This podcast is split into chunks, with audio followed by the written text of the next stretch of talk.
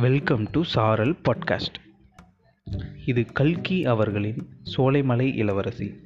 அத்தியாயம் இரண்டு. சின்னஞ்சிறு நட்சத்திரம். சரித்திர புகழ்பெற்ற வருஷம் என்று பண்டித ஜவஹர்லால் நேரு முதலிய மாபெரும் தலைவர்களால் கொண்டாடப்பெற்ற ஆயிரத்தி தொள்ளாயிரத்தி நாற்பத்தி ரெண்டாம் வருஷத்து ஆகஸ்ட் மாதத்தில் முதல் அத்தியாயத்தில் கூறிய சம்பவம் நடந்தது. சில காலமாகவே இந்திய மக்களின் உள்ளத்தில் குமுறிக் கொண்டிருந்த கோபக்கினிமலை. மேற்படி ஆயிரத்தி தொள்ளாயிரத்தி நாற்பத்தி ரெண்டு ஆகஸ்டில் படீரென்று வெடித்தது. புரட்சித்தி தேசமெங்கும் அதிவேகமாக பரவியது. அந்த புரட்சித்தியை நாடெங்கும் பரப்புவதற்கு கருவியாக ஏற்பட்ட தேசபக்தி வீரத்தியாகிகளில் நம் கதாநாயகன் குமாரலிங்கமும் ஒருவன். அந்த அதிசயமான ஆயிரத்தி தொள்ளாயிரத்தி நாற்பத்தி ரெண்டாம் ஆகஸ்டில் அதுவரையில் தேசத்தை பற்றியோ தேச விடுதலையை பற்றியோ அதிகமாக கவலைப்பட்டறியாத அநேகம் பேரை திடீரென்று தேசபக்தி வேகமும் சுதந்திர ஆவேசமும் புரட்சி வெறியும் பிடித்து கொண்டன. ஆனால் குமாரலிங்கமோ வெகு காலமாகவே தேசபக்தியும் தேச சுதந்திரத்தில் ஆர்வமும் கொண்டிருந்தான். அந்த ஆர்வத்தை காரியத்திலே காட்டுவதற்கு ஒரு தக்க சந்தர்ப்பத்தை தான் எதிர்நோக்கி கொண்டிருந்தான். அந்த சந்தர்ப்பம் இப்போது வந்து வந்துவிட்டதென்றும் பாரத தாயின் அடிமை விலங்கை முறித்தெறிவதற்கு இதுவே சரியான தருணம் என்றும் அவன் பரிபூர்ணமாக நம்பினான்.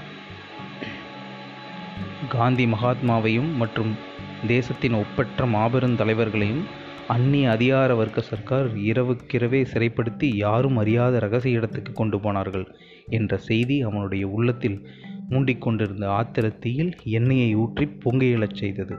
ஸ்ரீ சுபாஷ் சந்திர போஸ் பெர்லின் ரேடியோ மூலமாக செய்த வீராவேச பிரசங்கங்கள் தேச விடுதலைக்காக எத்தகைய தியாகத்துக்கும் அவன் ஆயத்தமாகும்படி செய்திருந்தன. உலகமெங்கும் அந்த சமயம் நடந்து கொண்டிருந்த சம்பவங்களும் தேசத்தில் நிகழ்ந்து கொண்டிருந்த காரியங்களும் அவனுடைய நவையளவன தேகத்தில் ஓடிக்கொண்டிருந்த சுத்த இரத்தத்தை கொதிக்கும்படி செய்திருந்தன. தேச விடுதலைக்காக ஏதேனும் செய்தாக செய்தாகவே வேண்டும் என்று அவனுடைய நரம்புகள் துடித்து கொண்டிருந்தன. அவனுடைய உடம்பின் ஒவ்வொரு அணுவும் குமுறி மோதி அல்லோலு கல்லோலம் செய்து கொண்டிருந்தது. பாரத நாட்டின் இறுதியான சுதந்திர போரில் அவசியமானால் தன்னுடைய உயிரையே அர்ப்பணம் செய்துவிடுவதென்று அவன் திடசங்கல்பம் செய்து கொண்டான். இந்த நிலையில் அவனுடைய மனோதிடத்தையும் தீவிரத்தையும் உபயோகப்படுத்துவதற்கு நல்லதொரு சந்தர்ப்பம் வாய்த்தது. வடநாட்டிலிருந்து புரட்சித் தலைவர் ஒருவர் சென்னைக்கு வந்தார்.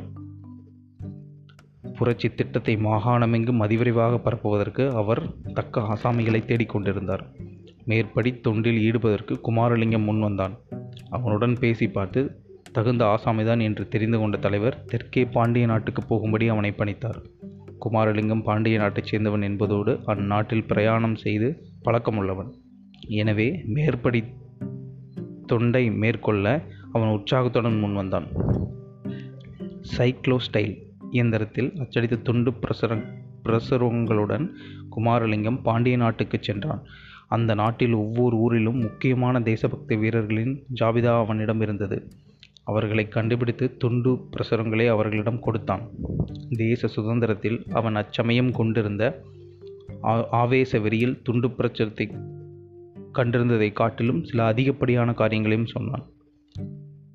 தந்தி அறுத்தல் தண்டவாளம் பெயர்த்தல் முதலிய திட்டங்களோடு ரயில்வே ஸ்டேஷன்களையும் கோர்ட்டுகளையும் தீ வைத்து கொளுத்துதல் சிறைகளை திறந்து கைதிகளை விடுதலை செய்தல் சர்க்கார் கஜானாக்களை கைப்பற்றுதல் முதலிய புரட்சி திட்டங்களையும் அவன் சொல்லி கொண்டு போனான். இவ்வளவும் சொல்லிவிட்டு மகாத்மாவின் அகிம்சா தர்மத்துக்கு மாறாக எந்த காரியம் செய்யக்கூடாது என்று எச்சரித்து கொண்டும் சென்றான். இப்படி இவன் புயல் காற்றின் வேகத்தில் ஊர் ஊராக பிரயாணம் செய்து கொண்டிருந்த போது ஒரு ஊரில் அவனை கைது செய்யும்படி போலீஸ் உத்தியோகஸ்தர்களுக்கு சென்னையிலிருந்து உத்தரவு வந்திருந்தது என்பதை தெரிந்து கொண்டான். கைதியாவதற்கு முன்னால் தேச விடுதலைக்காக பிரமாதமான காரியம் ஒன்று செய்ய வேண்டும் என்று அவன் தீர்மானித்தான். பொதுக்கூட்டம் போடக்கூடாதென்னும் தடை உத்தரவு அந்த ஊரில் அமலில் இருந்தது. அந்த உத்தரவை மீறி பொதுக்கூட்டம் நடத்த ஏற்பாடு செய்தான். அந்த கூட்டத்தில் தேசபக்தி ஆவேசமும் சுதந்திர வெறியும் ததும்பிய பிரசங்கம் ஒன்று செய்தான். பாரத தாயின் அடிமை விலங்கை தகர்க்கும் காலம் வந்துவிட்டது. இதுதான் சமயம். ஆறிலும் சாவு நூறிலும் சாவு. கிளம்புங்கள் உடனே. இந்த ஊர் சிறையில் சில தேசபக்தர்கள் இருப்பதாக கேள்விப்படுகிறேன். சிறைக்கதவை உடைத்து அவர்களை விடுதலை செய்யுங்கள். தாலுகா கச்சேரியையும் கஜானாவையும் கைப்பற்றுங்கள்.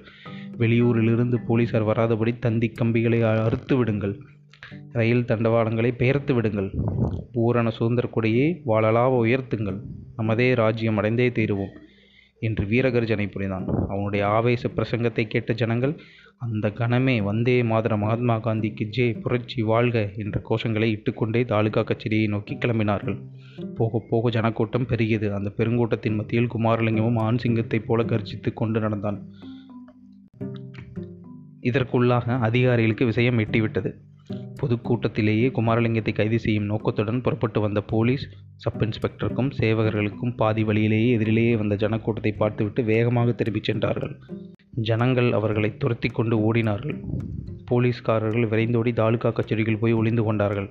ஆவேச வெறியில் மூழ்கியிருந்த ஜனங்கள் தாலுகா கச்சேரியை வளைத்து கொண்டார்கள். கச்சேரியின் காம்பவுண்டுக்குள் இருந்த சப் ஜெயிலின் கதவுகளை உடைத்து திருடர்கள் குறவர்கள் உள்பட எல்லாரையும் விடுதலை செய்தார்கள் சரமாரியா கற்கள் தாலுகா கச்சேரியின் மேல் விழுந்தன.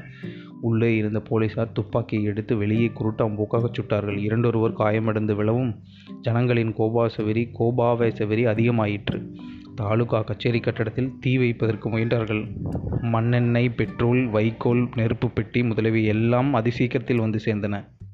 இந்த ஏற்பாடுகளை பார்த்ததும் உள்ளே இருந்த போலீசார் வெளியேறி செல்ல முயன்றார்கள். இத்துப்பாக்கியால் சுட்டுக்கொண்டே வெளியே வந்தார்கள். துரதிருஷ்டவசமாக அவர்களிடம் துப்பாக்கிகள் இரண்டே இரண்டு தான் இருந்தன. தோட்டாக்களும் குறைவாக இருந்தன. மூன்றும் இரண்டு மூன்று தடவை சுட்டதும் தோட்டாக்கள் தீர்ந்து போயின. சுட ஆரம்பித்ததும் சற்று விலகி போன ஜனக்கூட்டம் தோட்டா தீர்ந்து விட்டது என்பதை அறிந்ததும் திரும்பி வந்து போலீசாரை சூழ்ந்து கொண்டு தாக்கியது. இன்னது செய்கிறோம் அதனுடைய பலன் இன்னது என்று தெரியாமல் ஜனக்கூட்டம் மூர்க்கமாக தாக்கியதன் பலனாக இரண்டு போலீசார் உயிரிழந்து விழுந்தனர். அதற்குள்ளே பெரிய உத்தியோகஸ்தர்களுக்கு தவறுகள் கிடைத்தது. போலீஸ் டெபுட்டி சூப்பரண்டிடம் பல போலீஸ் ஜவான்களும் பயங்கரமான பூங்கார சத்தங்களை இட்டுக்கொண்டு விரைந்து வந்தார்கள். அவ்வளவுதான் ஓடு ஓடு என்று ஒரு குரல் கேட்டது. ஜனங்கள் நாலா பக்கமும் விழுந்தெடுத்து ஓடினார்கள். புதிதாக வந்த போலீசார் அவர்களை துரத்தி அடித்தார் ஒரே அல்லோல கல்லோலமாய் போய்விட்டது.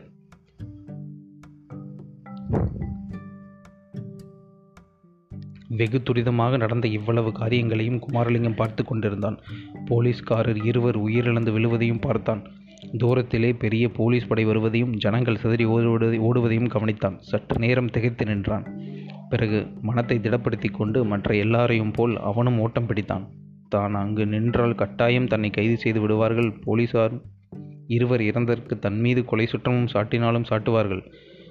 சப் ஜெயிலில் வைத்து கொடுமை செய்வார்கள். போலீசாரிடம் சிக்கிக் கொள்வதற்கு முன்னால் தேசத்துக்கு எவ்வளவு காரியம் செய்யலாமோ அவ்வளவும் செய்துவிட வேண்டும். இன்னும் சில நாள் தலைமறைவாக இருந்து வேலை செய்தால் ஒருவேளை தேசமெல்லாம் நடக்கும் மகத்தான புரட்சி இயக்கம் வெற்றி பெற்று தேசம் சுதந்திரம் அடைந்தாலும் அடைந்துவிடும். அதை கண்ணால் பார்க்காமல் அவசரப்பட்டு தூக்கு மேடைக்கு போவதால் என்ன லாபம்? இப்படியும் இந்த சமயம் ஓடி தப்பித்துக் கொள்வதுதான் சரி. மின்னல் மின்னுகிற நேரத்தில் இவ்வளவு யோசனைகளும் குமாரலிங்கத்தின் மனத்தில் நிறைவேறி வைக்க ஆர நிறைவேற்றி வைக்க ஆரம்பித்தன. சந்து பொந்துகளில் புகுந்து விரைந்து ஓடினான். கொஞ்ச நேரத்துக்கெல்லாம் அந்த பட்டணத்தின் எல்லையை கடந்து பட்டணத்தைச் சுற்றியிருந்த புஞ்சை காடுகளில் புகுந்தான். பொழுது விடிவதற்குள்ளே ஒரு பத்திரமான இடத்தை அடைந்துவிட வேண்டுமென்று தீர்மானித்து விரைவாகச் சென்றான். ஒரு வேளையில் வழி கண்டுபிடிக்க முடியாமல் திக்கு திசை தெரியாமல் போய்க்கொண்டிருந்த போது அதிர்ஷ்டவசமாக ரயில் பாதையாகப்பட்டது ரயில் பாதையோடு அவன் கொஞ்சம் தூரம் நடந்து சென்ற பிறகு நாம் ஆரம்பத்தில் பார்த்தபடி மொட்டைப்பாறையின் வளைவை அடைந்தான். அச்சமயம் ரயில் வருவதை பார்த்ததும் தேசத்தின் சுதந்திரக்கு இன்னும் ஒரு பிரமாதமான காரியம் செய்யக்கூடாது என்ற எண்ணம் மின்னலை போல் உதித்தது. உடனே அதை நிறைவேற்ற ஆரம்பித்தான். ஆனாலும் அவனுடைய வேலை வெற்றியடையாமல் போனதையும் அதன் பலனாக அவன் உள்ளத்தில் ஏற்பட்ட அதிருப்தியையும் மேலே பார்த்தோம். இரவில் செல்லும் ரயிலின் அழகிய தீப அலங்கார காட்சி மறைந்ததும் மறுபடியும் நாலாபுறமும் காலிருள் சூழ்ந்து மூடிக்கொண்டது. குமாரலிங்கம் அப்போது நின்ற இடத்திலிருந்து ரயில்வே ஸ்டேஷன் தெரியாதபடி கரிய பாறை மறைத்து கொண்டிருந்ததா?